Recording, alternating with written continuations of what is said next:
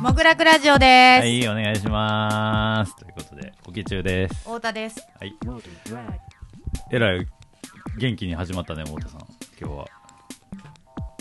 お腹空いてて、うん。早く喋って、早くご飯食べたいな。ああ、なるほどね。まあまあまあ、食欲の秋ですからね。そう。元気やな。ちょっと今一口アルコール入れたから元気になったみあたいです。なるほど。じゃあもう早速行きましょうかね。はい。お呼びしましょう。じゃあ今月11月のアーティストインタビューゲストは、絵描きの下田洋二くんです。よろしくお願いしお願ます。いします。よろしくお願いします。渋、渋。前回、4年前もこんな感じだった気がする。そう、下田くん4年ぶりやからね、モグラブね個展は。だけど、まあ、去年、あの、ソソフビのね企画で、パラレルドーナツって、うちからソソフビも出したりしてるし、まあ、ちょいちょい飲んでるんでね、うん4年ぶりって感じはしないんですけども、じゃあ、まずちょっと、じゃあ、インタビューに入る前に僕の方から下田くんのプロフィールをはい。読みます、えー絵描きアーティスト幼少期から液体を伴う創作画を好み鉛筆 ×1 色鉛筆 ×1 かっこ鼻塩を常に持ち歩いたのが活動の起源。懐かしいなこれよ ね、ほぼ一緒だからね。懐かしい、えーイラストレーションアクリル画などの作品を制作し都内を中心に国内外で作品展示を行う同時に自身のブランドインクノックススクリーミングではアパレル商品等のオリジナルアイテムを展開鮮やかな色彩を好み静寂と喧騒を併せ持つ毒のある世界観を表現するあこんな書いて こんなのあったっけ？そうそう、あの、変わってん。ほふく前進がなくなったね。なくなったね。私の好きな報復前進なくなったんですよ。あ好きだったちょっと分かり、分かりづらいというか、い読めないかなと思って。そうほふく前進漢字で書いたらめっちゃむずいから、ね、そうそう、あの、ぶどうみたいな感じでね。そうそうそう。ということでね、静寂と喧騒を合わせ持つ毒のある世界観をてん表現するうん。下田君でございますけども、下田くんって文才もあるよね。あ本当？うん。でもまあ、好き、好きなんだけ言ど。ワードのチョイスがいいですね。えまあ、それもあるし、今回の DM でやっぱり特筆するべきは、やっぱりこの下田洋二っていうカタカナのうん。字体、これそうでがねすねちょっー、と、これがあの、映画の5人からこう、影響を受けて作ったフォントだけど、うん、気づく人は、まあ、今日一人いたかな。えー、すごい。そうそうそう、5人好きの友達がいて、うんその友達は気づいたぐらいかな。90年代を代表するもう超面白い日本映画ですけどね、最高最高の映画見。てないな。うん監督石井？石井隆。隆。そう石井。最近亡くなった。そう石井っていう監督多いのよ、うんあの時代。確かに。そうでこのまあここにその5人っていう映画のオマージュを入れるぐらいやっぱりまあ下田君ってやっぱり作品にちょっとこうネタを仕込むというか。うん。そそうですね。そう。うんだからやっぱそれもちょっと文文章でもちょっとネタを仕込んでる感がね。うん。いややるけど、まあ、静寂と喧騒ってね5人のタイキャッチフレーズでもいいぐらいのね ああ、確かに。感じなわけですけどまあでもなんやろなんか4年前はそのまあモグラグラジオのインタビューでまあ僕らの出会い、そうですねそう。まあうん簡単に言うとこう中野にある謎の店っていうサンダーボックスのフラッグショップでたまたま僕が見た T シャツの絵に衝撃を受けて、うんサンダーボックスのよね。そう森田君にこの人紹介してみたいな感じでうん。飲んだのがきっかけですけど、うん。もうあれももうだから5年前ってことですうよね、ん。そうか。そうでまあその4年前のインタビューでも喋ったんですけど僕と下田君は同級生ということで、うんね同級生珍しいからね。まあ花のね79年 自分らで言ってんだろ。昨日も何回も言ってましたけど誰も言ってくれへんからねだから影響を受けたもんがもうほほぼ一緒とういうん感じやけど、まあ。好きなものが詰まりまくってるもんね、下田君の絵の中にそう。まあ、ミニ四駆ビックリマンゲームうん。カードダスまあもうその辺のカルチャーがビンビン感じる絵をねうん。描いてる人ですけど。これ下田君的にはちなみにこの4年間っていうのはどうやったんですか？4年間どうなんですかね。昨日も言ってましたけどうん本当79年生まれの人たちみんなマイペースですからね。マイペースにやっておられたんですか？まあマイペースにやってましたね。でもその自分の中では4年間で別に変えようと思ったとことかうん。変わったこととかないと思ってるけど、うん。でもその今日見てくれた人その前から作品を見てくれてる人がうん。見た感じはなんかより洗練されたみたいなこと言ってくれる人が多くて。あはいはいはいだから意識全然してなかったけど、うん。まあそれはすげえ嬉しいことだなと思って。うん。なんか技法的な意味ではさ昨日下田君言ってたけど、去年あの僕らがソフビを作った時に、うん。俺も下田君も棺も全員あのエアブラシを 買ってそれを今回ちょっとペイントの方でね使ってるっていうのは新しい、うん。じゃあ新しいですけどね。そうだね。今までエアブラシは全然作品使ってなかったから、うんうんうん。そこはかなり新しいかも。まあグラデーって感じやもんね。うんそうそれは前は確かになかったかでもでもエアブラシを使ったことによりそこにインクをもし垂らしたりとかこぼしたりとかできないっていうまあね、うん。また緊張感がそうだ絵にね 確かに。緊張感が出ましたよね ドキドキするみたいな。まあ言うてだから下田君のブランド名のインクノックスって、うん。こうペンで書くときにこうインクを紙にこうノックするみたいなことやけど、エアブラシもある意味こうガンやけどさちょっとノノック感あるやんなんか。うん確かに。シュッみたいな。難しいのやでうん。しかも俺らのアクリル絵の具難しかった、アクリル絵の具はもともとそのなんだろうな。アクリル絵の具だと詰まりやすいみたいなの聞いてて、うんうんうんでそれをやらないようにしてたけど、うん。あの佐々木さんうん。にその辺を詳しく聞いたら、全然できるっていうことを知って、はいはいはい、はい。でそのその時聞いたのを生かして今回作った感じ。佐々木さん。生きてるね、うん。関係モグラグで生まれた情報交換が生きてるな。来てますね。もともと下田君ってこう塗り自体が結構アクリルをこうなんていうかう薄くというかうん。平面的に塗るから結構あのエアブラシって水っぽくなりがちやけどうん。別に違和感が全くない。うん。綺麗に馴染んでる感じで、ううん。んなんかいい武器手に入れたな。確かに。感じがしたけど、うん。まあちなみにあのマイペースやったからあんまりいいかもしれないけどコロナとかの影響とかはなかったんですか？コロナはうんあったのかな多少。で でもあれじゃない？だってあのコロナの前はさあのサタニックカーニバルでさあライブペインント2年ぐらい、うん。あでこの前もそうそう、ねコロナ一応コロナの中でうん。多少落ち着いた時だったかな、うん。一回その会場が富士急に変わった時も一発やらせてもらって。あなるほどなるほど。そうそうそう。うんうん。だからまあ万全の感じというかあの幕張でやる感じではなかったけど、はいはいはい。一応その富士急でやらせてもらったのはあったね。あなるほどうね、ん。じゃあ特にそうなんていうかまあ初年度2年目ぐらいはさすがにイベント自体がやってなかった。うん。にせよまあそこも戻りつつあるって感そうだね。うん。じゃあマイペースで ちょっとずつ洗練をされていっているという、コロナ禍の中で洗練されたのかなみたいな。あまあまあよくわかんないけどめちゃめちゃインタビューも終わりそうやね。そうかそうか。いやじゃあ今回のじゃあこのタイトルですけど。はい。ボン VOM と書いてボボンボムですねボム。ボンバンこれはどういうあれですか？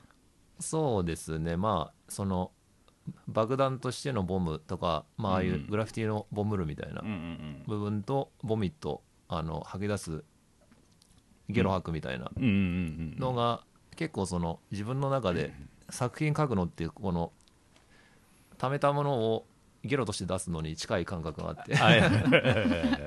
だからそれがそのボムとしてこう作品になる感じを表したってとこですね、なるほど、まあ、今回だってこのメインビジュアルもちゃんとなんかえ絵の具やからさうん絵の具ニューって出したらやっぱこれ口な感じがするやんなんかやっぱり、ああそうか口から絵の具の口からニューって出てるもんねボムが確かにチューブやつからねでもやっぱあれやんなだからその貯めてるものっていうのが結構興味があるというかその今回だからまあ結構下田君で冒頭に言ったけど結構、ね、全体的にというか部分的にも結構ネタを仕込むのがうん。こう絵解きが面白かったりするけどうん。あの、まあ、前回もそうやったけどこのまず DM のメインビジュアル自体がこう会場に来た時にああなるほどってなるあところから始まりでほぼ作品構成も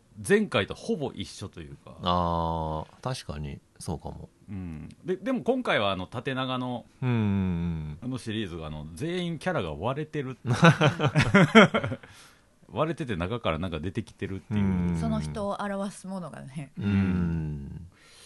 出てきてるよね。あれは今回はどどういう感じのテーマというか。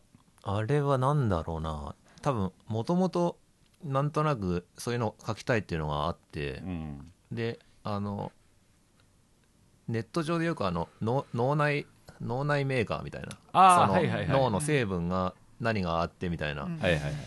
そういうのを金金金ってなってたりそうそうそうそう。女女女みたいになってたりとか。それがその本体が体が真っ二つに割れた時に、うん。それがこぼれ落ちる感じって多うん。分カラフルでうん。すげえ面白い絵になりそうだなみたいなうん。イメージがあって。はいはいはい。でそれを今回やったって感じかな。あなるほどね。もう昨日俺もとあるその中から出てくるうさぎの中から出てくるとある アイテムでちょっと大声出してたから。分かった瞬間に。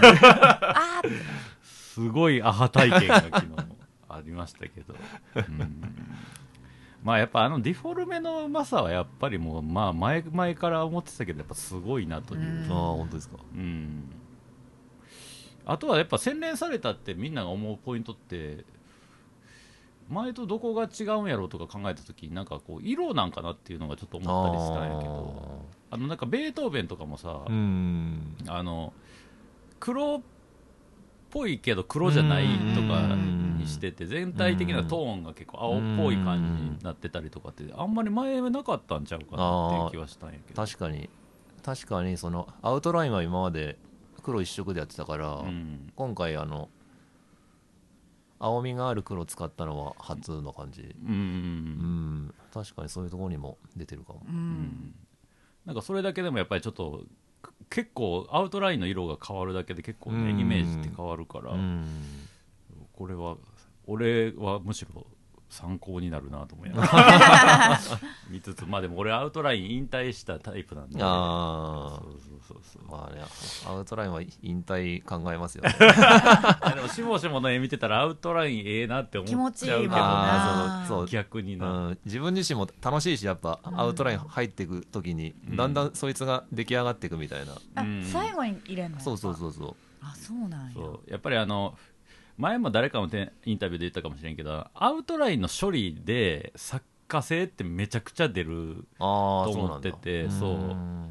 例えば佐々木さんなんかすげえ細いアウトラインやけど、うん。めちゃくちゃ綺麗な曲線で描かあれてたり浜田らかなんかはアウトラインがそのモーリーもになってるからうん盛り上がってるっていうか。ーあーそうなんだ。うん、だからパッと見アウトラインがない絵なんやけどよく見ると、アウトラインに当たる部分がボコってなってて、へえグランでんねんねちそうょっとだけそう。そうそう、ああそうなんだ、うん。だからそういうので結構もうほぼ、まあ、特に日本の絵って基本的に伝統的にこうあのアウトラインの世界なんで、うん。その西洋絵画との大きな違いでよく言われる話やけど、線でもさ、ねなんでアウトライン描くようになったんやろ日本の絵は。日本人は多分形で捉えるてるからやとう。思う、ん。って言われてるでなんかあの西洋の人はで嘘かほんまか知らんよ。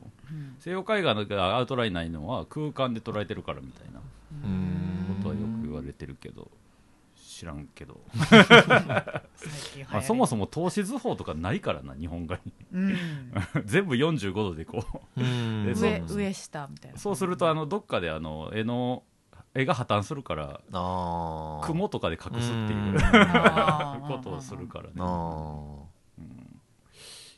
まあねだからそのアウトラインのディフォルメ具合には俺はもうまずしもしもの絵を初めて見た時から もうかっこいい以前に分かる。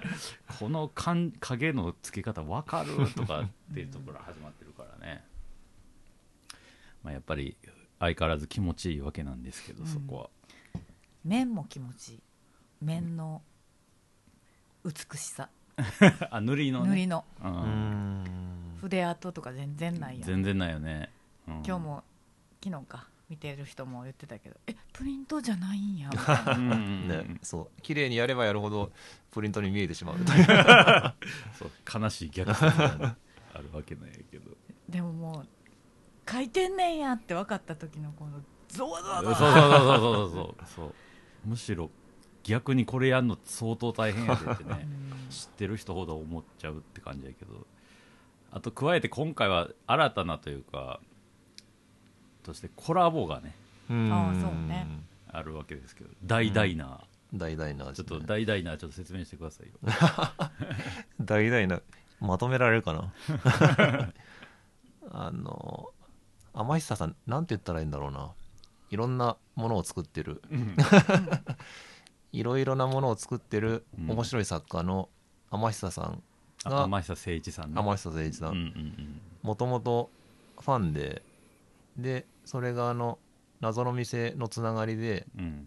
その近づかせてもらうことになってうんうんうんうん。でその今回あの大ダイナーっていうあのダイナー。うん。地獄のダイナーみたいな。うんうんものをテーマにしたシリーズのデザインを仕上げたと。まあ天久さんっつったらまああの多分好きな人はもううんもうめちゃめちゃっていう感じでね。うん。まあそれこそバカドリルとか、うん。あとは電気グルーヴ周りとかね、うん。うんまあ、僕自身はその電気とかあんまり通ってきてないんで、うん。あんまりな、まあ、そお名前と作品を知ってるぐらいだけど、うん。好きな人だとたまらんみたいな。うん。やっぱ謎の店なんやね最初は、そうそう謎の店のあの俺の展示あの下栖湖をやった時うんに、うん。天久さんがなんかその遊びに行ったかなんかでうん。うん作品を見てくれて、はいはい。作品集を買ってくれたりとかしたみたいで、うんうん。でなんかすげえ気に入ってくれてうん。で森田君からいつか一緒に飲もうみたいになってて、はいはいはいはい。でそれでまあそっから結構時期は経ってからだけどうん。実際に飲むことになって、はいはいはい。で飲んだらもう10年ぐらい同じ町内に住んでたってことが判明して。ご近所さんやった。そこから一気に近づいたみたいな。はいはいはい。近所で飲んだりするんするする全然。へー。あだから普通にあのラーメン屋で昼飯食べてたらたまたま遭遇するとか。すごいよなそれ。10, 10年間やもんね。そうそうそうそういや気づかぬうちにすれ違ってた可能性もあったってことそうだね。全然。なんか同じスーパーでなんかしてたかもしれないし。そうでで大ダイナーでまあ大って DIE で死うん。のダイナーやん。これ名前はどういう経緯でついたの？名前どうだったかな？でもそのもともと前にうん。その自分の個人で、うん。えー、と洞窟ダイナーっていうシリーズを出したことがあって、うんでそれはそれも食べ物がああいう目玉が入ってたりショートケーキに目玉入ってるとか、はいはいはいそういうシリーズやったことがあってうん。でそのデザインがもともとありつつの多分それをこうどういじるかっていうのは多分天久さんにお願いした感じだった気がするね。ああなるほどね、うん。なんかちょっと食い物っぽいそうそう感じで大枠で大枠でその死の死の 死の感じというかああいうグロポップな感じで食べ物を表現するのをやりたいねっていう話になった時に前こんなんやってましたっていうのがあってうん。でそこからその膨らめるというか。うんで多分天瀬さんが持ってきてくれた名前だった気がする。うああなるほど、うん。ちょっと昨日軽くまあ昨日天下さんオープニングに来てくれて、うん。ちょっと軽く僕は聞いたんやけどその今回まあ明確に作品としては2種類とあとマグカップ。うんなんやけどあのまあハンバーガーともう一個あれはうん。お子様ランチお子様ランチ的な。まあランチ的な、うん。あれのそのなんつうかこうコラボのちょっとこやり取りっていうかプロセスみたいなのをちょっと教えてほしいんやけど、はまずそのなんか一緒にやろうってなった時に、うん。まずその俺が面白いと思うこんなのどうですかみたいなのを天下さんにいろいろ出すっていうのをやってた時があって、はいはいはいでその中にあのお子様ランチ的なあのドクロがあってうん。そこにあのお子様ランチのあのプレートみたいになってるっていう案が自分の中にあって。うん。でそれを天下さんに見てもらった時にうん。この感じがやっぱ面白いからそれであの食べ物シリーズやろうみたいな。はいはいはいはいでそこから膨らめることになってうん。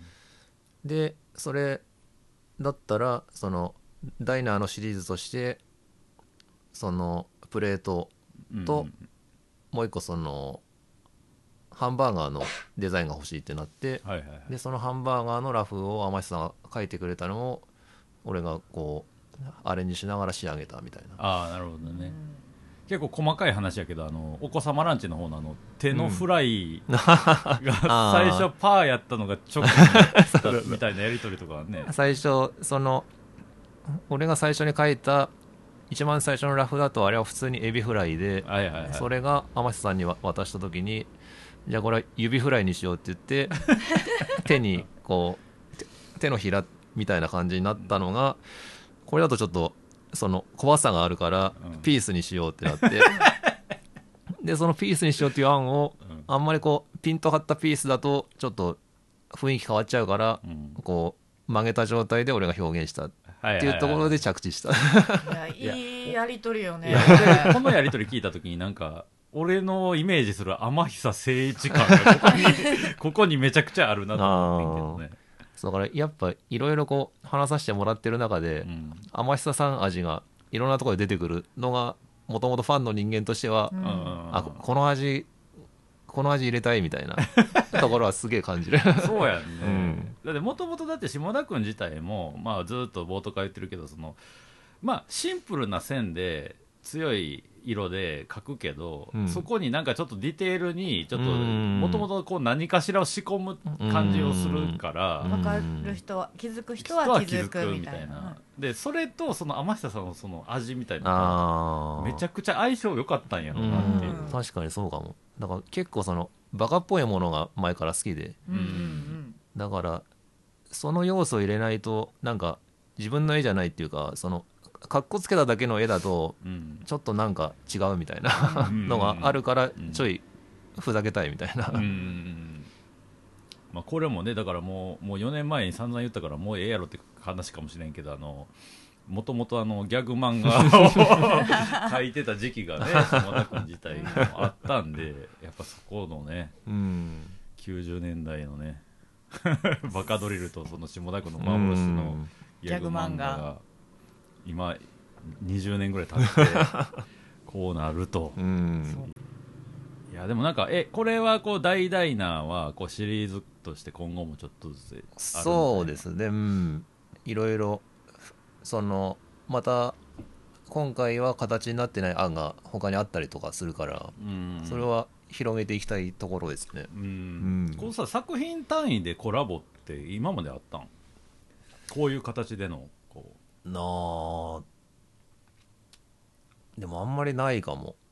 うね。なんか商品のパッケージをやったりとかそういうのはあるけどそれはコラボとはまた違うもんね。まあそそうだね。サンダーボックスのさうん。T シャツとかを作るときはなんか下田君がサンダーボックスを解釈して書いたりとかあはー。うんうんあるけど森田君とテレコマさんをそれこそ絵の中に入れたりとかはあったと思うけどなんかこうアイデア出しの段階でやり取りがあるっていうのはね結な構。あ結構なんかこう人選ぶと思うんやんかその作業自体がそもそも、うん。それが無理な人もいるやろうしそのそのだどっちが何を担当するかみたいなんとかもさうん。なんかやっぱり相当なんつうのうまいことはまらんかったら 結構。ああでもそうね。そう途中で苦しくなったりしそうやもんね。そうそうそうそうそう。あなんか思ってるのと違うなみたいなうね、んなんかだけど出来上がってきたもんとか見るとなんかめっちゃめっちゃええ大人が2人して キャッキャキャッキャウーウー言って作ったんやろうなみたいな感じが分かるっていうか。楽しそうな感じがう。もん。うああにじみ出てるもん、それいいね。あとやっぱセンスがねうん。いい。やっぱマグカップとかもだってもう普通にめっちゃいいやんって感じやもんな。あのマグカップ欲しいわ で本当マークアップはもう天瀬さんにお任せというか、うん。ロゴだけ渡してでもう本当に完成したのを見せてもらって、うん。あめちゃめちゃいいっすねみたいな。あれなんはかロゴの部分がさボコッとなってんのとかねそうそうそう。すごいよね。あれ本当に作り始めるっていうかそのマークアップを作りたいから、うん。この感じでやろうと思ってるっていうのを見た時からうん。その天瀬さん的にそこにこだわりがあって、うんうんあのボコッとした感じでリアルにそのダイナーで使ってそうな感じのあれでやりたいみたいな、うん。うんうんうんうん。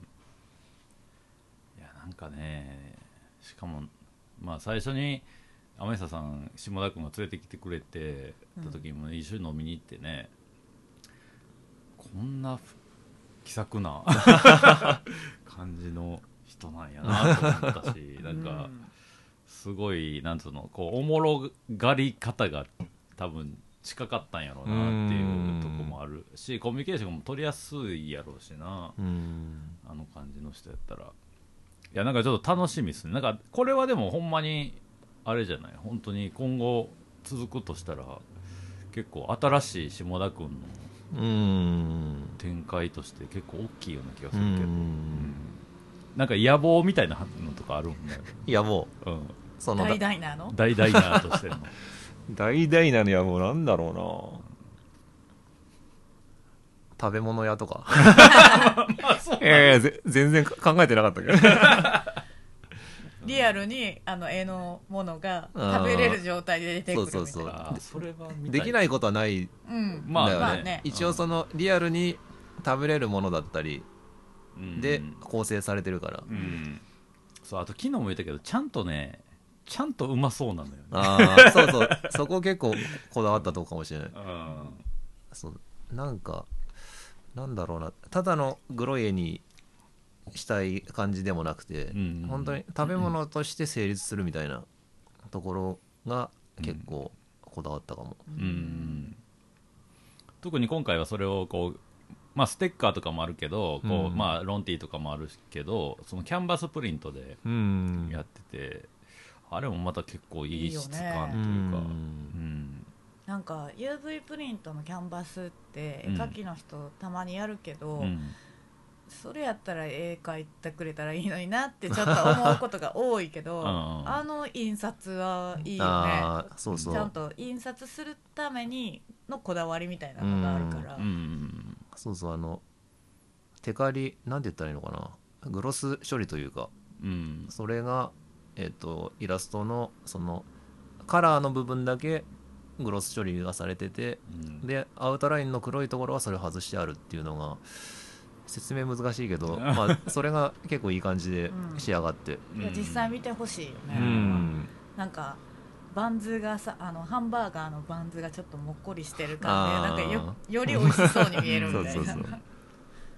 なんかそこもねやっぱあれやねんな天久さんのもう俺俺の勝手なイメージもそこもあって、うん。なんかそのやっぱ工業プロダクトクオリティみたいなとこで遊ぶみたいな、うん。なんかやっぱ手書きで絵の具ブッシャーでどうやみたいなんじゃない感じのうん。世界観でなんかへ変なというかおもろいことしてた人ってイメージやったからうん。なんかそこも合うというか、うん、まあそこもねやっぱりその、まあ、もちろんお互いのこう経験値も多分そこにうん。どこに頼んだらどういうことになるんかとかもうん。あった上でのことやと思うんやけど、うん。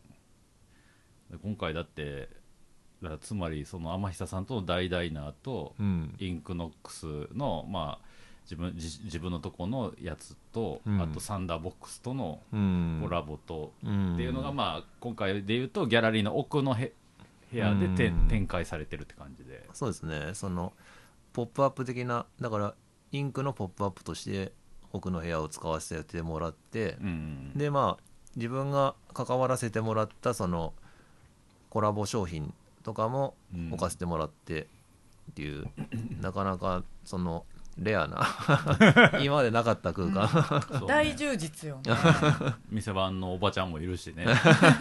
壁にいるし。おばじが。おばじがいるし福助もいるし、うんみたいな感じで。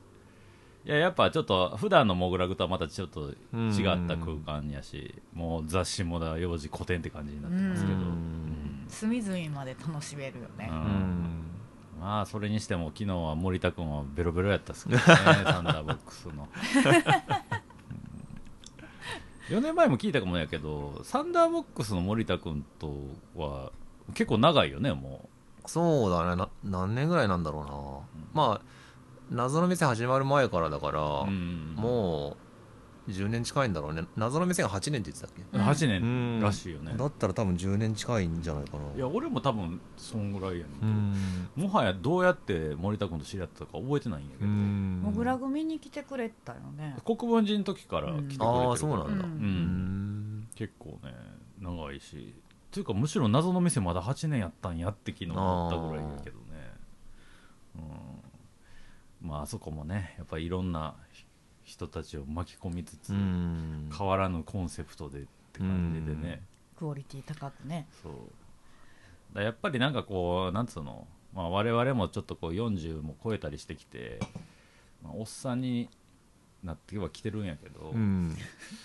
おもろいおっさん多いよなと思ってね。そうね。ありがたいことにうん。おもろいおっさんたちにたくさん出会えていいですね。そうそうそうそう。やっぱりね幸せよね。まあだからねまあとはいえやっぱ若いそれこそ10代とか20代の人にもぜひ絶対見てほしいし、うん。まあそのちょっとなんかこうベースになるカルチャーみたいなの俺らが幼少期の時に培ったもんとかが出てネタとして出てたりとかもあるからうん。分からへん、ね、もんとかもあるかもしれんけど、うん。まあ、その辺はねちょっと聞いてもらったりしつつ、うん。まあなんかこうまあでもシンプルに見たらもう絵としての良さはもう多分もうかなり今回久々にあの外で見てるとあの通行人の二度見率が結構高い ね。ああだから本当そのあっちのえっ、と入って左側うん。左の側の感じは本当店みたいな、うん。あのスケートショップみたいな感じをイメージしての配置にしているから、うんうんうん多分そのギャラリーなのか何なのか 謎みたいな。敷居が低くなってるんやと思うより なんか絵画だけがうん。バーンってあるだけじゃないからそうそうそう。なんか私は表にいた時もこうカップルの人とかがなんかああなんかあのお店展開してる？みたいなことを言ってる人がいてて、そうそうそう。だからやっぱりパッと見たらまずポップさがババーンって出るかうん。らその毒はよく見ないとちょっと感じにくい 比率になってるんで、うん。まあ、ぜひ見に来てほしいなと思うわけですけども、うん。そろそろちょっとお時間が来てしまいましたしまあ太田がねすね。もう俺が好きすぎてか 声がちっちゃいね、最初だけかましときゃええやろみたいな。あとはビチューと島田君が喋りよるやろと 多分。そんなことは思ってないです。あじゃあちょっと感想を言ってくださいじゃあ。感想？感想？もう言ってたやん。いやいやいやなんか聞聞きたいこととかないんですか？オーナーとして、聞きたいこと？うを、ん。聞きたいこと？あ下田くんうん。食べ物好きですよね。大々な関係なく。うーん。そうですね。食べ物他のあっちのその良い子たちまあかうん。か仮名だけど。良い子たちシリーズも食べ物はやっぱ全部に入れてるし、だって今回も最初からトランプのやつも全部に食べ物入ってるんや。全部に食べあ気づかん。かった物入ってんねん。確かに入ってるわ。あ全部かも。トランプ入ってるし、まあ写真館シリーズは入ってないけど。あーそうだそうだ。うん。キャプチャーも入ってるしね、あほんまやな。あれなんでナポリタンなん？天使ああでも俺が好きだからかな。子様ランチもそうだけど、うん。自分が結構好きでああいう感じが。なんかその味当然その味自体が好きで好きなんだけど、うん。あのバカっぽさも好きでああなんかそのポップなバカバカみたいな。いやなんか俺ナポリタンナポリローマ 天使。ん？ギリシャやろ？と 思いながらなんかちょっとなんか。めちゃめちゃ考えてくれる。なんかあるかもしれへんと思うもんな。うん。下田君の絵ってえでなんでなんで食べ物好きって聞いたの？や全部に入ってるなと思ってて。あ。それだけ。相当腹減ってるな 一応ギャラリーのインタビューないけど、もうお腹に。いやいやでもほらこれで見に来た人たち。あこの絵にも入ってる。この絵にも入ってる。でも確かに入ってるね、ちなみにしかも腐らせせたりとかするやんか、ああまあね。今回のあのインインクノックスクリーミングのあの新作のトレーナーとかもうん。どんどん腐っていくいちごちゃんがいるじゃないですか、ちなみになんか太田が一瞬今言ったけどあの洋画劇場の4枚。うん、うんあれ写真館のやつ写真館のやつ。あれ僕はふ最初初見で2つしか分からんくて、うん。うんでああなるほどっつって3つは分かってんけど、うん。1枚ちょっと俺は あのひ左下がね。左下みんなわからないよあれ、うんうんまあ、ちょっとぜひ見に来て。見に来て何何の映画かなって。もうそう。だからあのタイトルは誰しもが知ってる、まあ、うん。80年代90年代、まあ、特に90年まあそんなことないか。1個は70年代があるか。うん。うんまあまあまあちょっとあの洋画の名作が、まあうん有名な作品ですよね全部、うん。不穏な感じでね。あるんでね。なんかこうあれとかもみもうほんま下田洋次節って感じ。うん。この3人絶対にこんな感じで写真に写らないみたいな絵とかあるんでねまあそういうねネタも楽しんでもらいつつこう線の気持ちよさとか塗りの綺麗さとあか洗練された塗りの綺麗さとかもねぜひ見ていただきたいわけですけども最後にじゃああのまだ会議ありますんで島田君の方がちょっとメッセージ的なものを。そうですね。何も考えてなかったな。まあでも単純にその自分の好きなものばっかり集めたようなうん。空間になってるんで、うん。本当にまあ見てほしいですね。でうん。なんか感じてもらえたら嬉しいかなっていう、はいはいはい、うん。とこですね。そうね。まあだからそのなんていうかな。まあモグラグは一応日本のローブルアートのギャラリーって一応歌ってて、うん。まあ作風のはいろいろこうバリエーションがある人たちを僕たちはやらせてもらってると思ってるけど、うん。中でも結構トップクラスに多分 そのなんていうの？ローブロー感ローブロー感、うん。うん。なんかパッと見てもうわっみたいなのはすごい多分分かりやすいけど、よく見るとこれなんやろみたいなとこに潜むちょっと仕掛け？うん。ネタみたいなもんをねちょっとなんか味わってもらいたいなそうですね。とぜひそういう感じで見ていただきたいなというところで、まあ、またねうん。どんどん良くなっていくこの花の79年生まれの そのマイペースがゆえのね良さそうですね。良さを感じていただきたいなと。で、うん。まあ、下田君はあれですよね。土曜日は？うんそうですね。毎週土曜はまず来る予定ですね。よ予定というか来ます。予定っていうとねえうん。来ないかもみたいになっちゃう。まあまあ、まあ、だからちょっとなんかネタとか分からんこととかあったらぜひ聞いてもらいたいなというところでございまして今月のアーティストインタビューゲストは絵描きの下田洋二君でした。ありがとうございました。ありがとうございます。5人も見てね。見ます。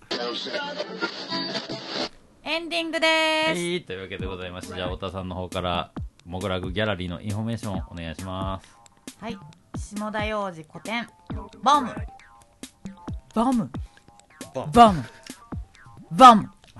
開催中です。11月27日日曜日までとなっております、はい。営業時間は13時から20時。月曜日が定休日ですのでご注意ください、はい。というわけで本編でも言ってましたけど土曜日は下田君も在労してる。在労してますので。してますので。ぜひねビールでも持ってきていただけると喜ぶります我々も。という感じですけども。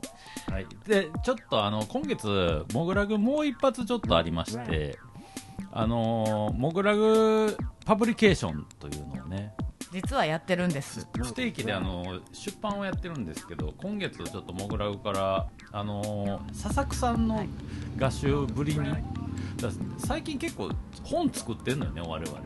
毎年1冊か2冊出してるそうこんな出版不況と言われてる時代に逆行するかのように。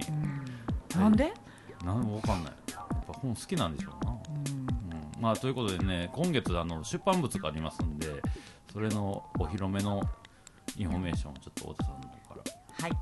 大西大湯葉優作 SF ぬるぬる出版記念展を大阪のコピーハウスで開催いたします。あのもう意味がわからないですね。意味がわからない単語の羅列がすごいですけど。SF ぬるぬるです。SF ぬるぬるというタイトルの、まあ、このさっき言った大西君と湯葉の、まあ、スプリットの漫画本です、これは。はい。SF をテーマにした漫画をこの2人に書き下ろしてもらったんですけど、結構、あの、要説明なんで、ちょっとこのエンディングだけではね、語りきれないんで、そうですまた追ってね、説明しますけど。ああの会期は2022年11月12日土曜日から27日日曜日までとなっております、はい。でコピーハウスが土曜日日曜日は14時から22時。月曜日火曜日が17時から22時の営業時間です。コピーハウスという場所が大阪の難波にありまして、はい。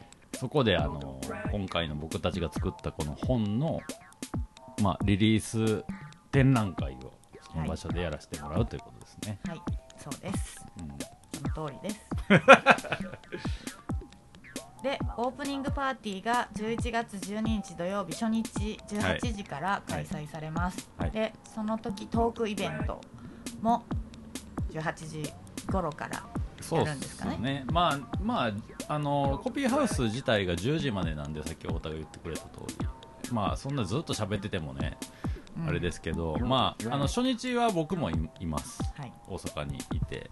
で大西君と湯葉ってこの今回あの漫画を描いてくれたこの2人の作家も在労しているという状態でまあせっかくなんでちょっとこう本について喋ろうやないかというのを初日にやろうと思ってますので。まあどうですかね？7時半とかからじゃないですか？わかんないですけど。まあそこは1時間ぐらい喋ろうかなと。ぬるぬると。あだけに？だけにね.うん、まあでもいい本なんで。いや面白いと思いますよ。ぜひ皆さん手に取ってください。そうこの大西大という人と湯葉優作っていう人は何者なのかっていうのを、まあ、この展覧会とこの本を通じてもう世に話したいと思ってますんで、はい。はい、あの今までのモグラグから出した本とはちょっと一味違ったテイストかなと。誰も知らないですからそうねですね、うん。誰って感じですもんね、この1個前薬指ささく画集ですからね。そうですよね、うんうん。まあ、だからこれ自体はかなりその、まあ、見てもらって知ってもらわないとこれ以上の説明が入らないんじゃないかっていうぐらいの内容になってますので。見てください。ぜひ見に来ていただきたいなと思っております。渾身の作なんで。はい、というわけでございまして、まあ、その11月はね結構いろいろ東京ではしもしもがあり.大阪ではぬるぬるがあると。そうです。いうことでしもしもとしもとぬるでねいきたいと思ってますんでモグラグの11月どうぞお楽しみくださいませ。というわけでモグラグラジオボリューム431でした。ありがとうございました。モグラ